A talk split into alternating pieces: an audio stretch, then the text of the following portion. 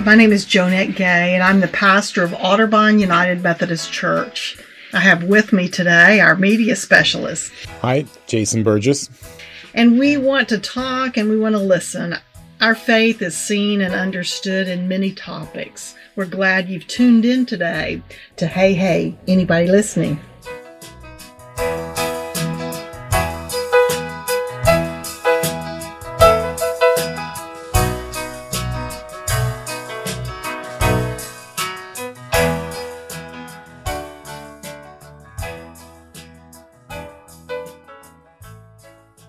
Well, I'm so glad to have a guest here today uh, from Church World Service. Your name is? Uh, my name is Andrew Mashas. I'm the community sponsorship developer at Church World Service in Lancaster. Well, we just want to learn a little bit about what Church World Service is. Tell me in a few words, what is Church sure. World Service? Um, yeah, for the last 36 years, Church World Service in Lancaster has um, been a welcoming beacon for refugees, asylees, um, and immigrants coming to Lancaster County to find um, both safety, security, and a new home. Great, great.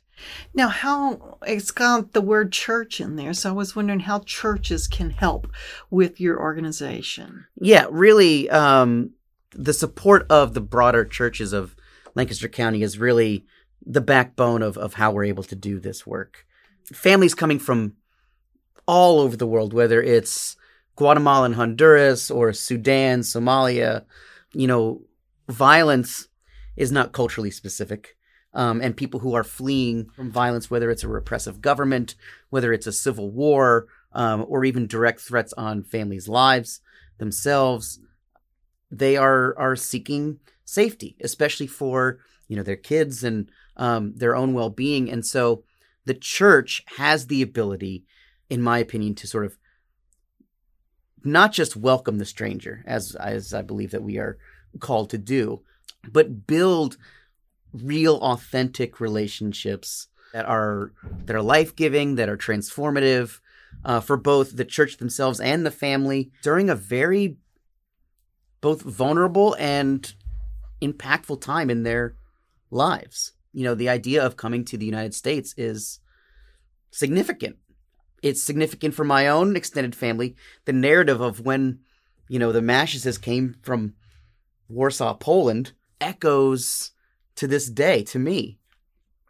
So my hope is that churches, whether it's through sponsoring families, whether it's uh, giving, you know, financially, which is always a huge, huge, huge help, um, that we can just, yeah, be that smiling face when they get uh, from the, you know, on the other side of the of the plane ride.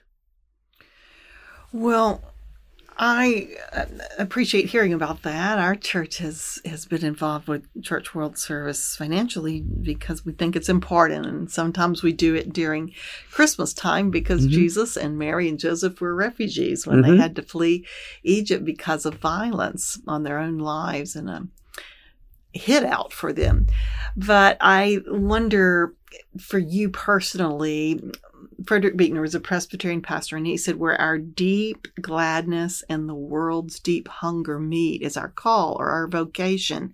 So I was wondering if you feel the job you're in now, does it your what what kind of makes your heart sing or your gladness and the world's need? Is there a connection there?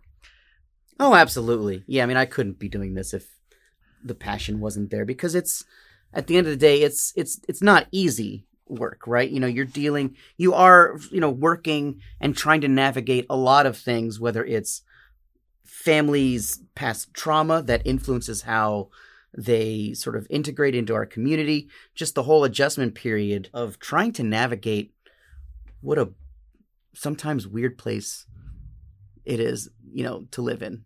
Uh, you know, uh, there's no doubt in my mind that I, you know, would I could not do this if first of all, if my own faith wasn't so central to a lot of the uh, decisions that I make and the actions that I take, but also, yeah, truly believing in the mission that we're we're doing, seeing how it directly impacts people's lives, um, especially when we're we can get overwhelmed by news stories, um, you know, that come across our social media or or our television sets about, you know, thousands of people displaced in a place like Sudan because the country's capital is falling apart and it can get so overwhelming. But um, knowing that there is at least the impact on these families' lives directly is really what keeps me going. Great. Great. What is something that you would like to tell the listener about um, this work and and the needs in when it deals with refugees?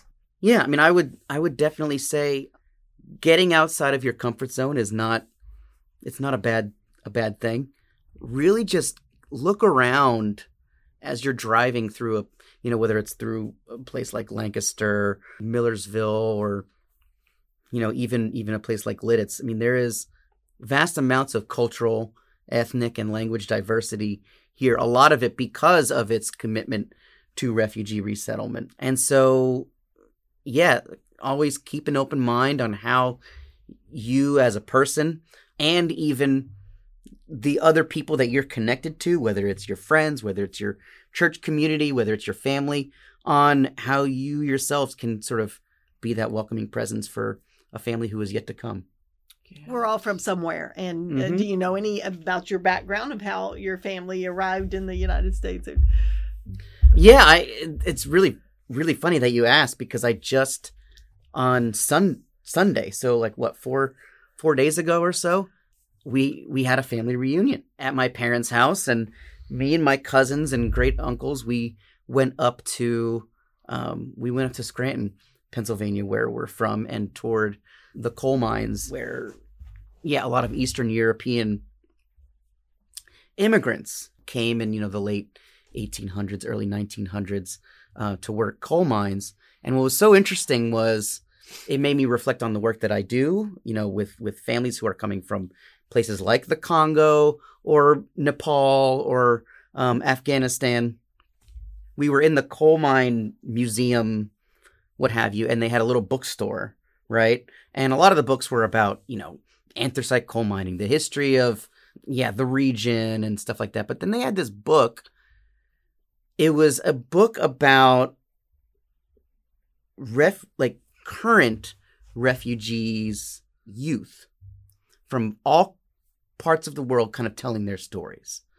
And i was like struck like why why is this book in this in this bookshop? And i think it's because yeah the the the community there recognizes that um, a lot of the same things that uh, their forebears experienced are still being experienced today um, just from people that are coming from other parts of the world. They wanted to be able to tell yeah. those stories. Wow. Thank you for sharing that.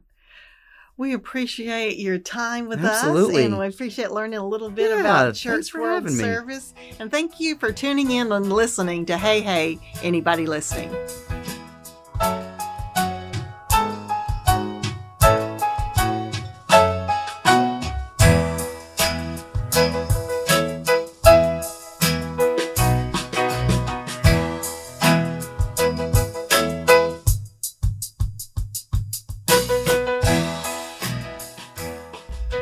So glad you were with us today, and I hope you'll tune in again as we listen to one another.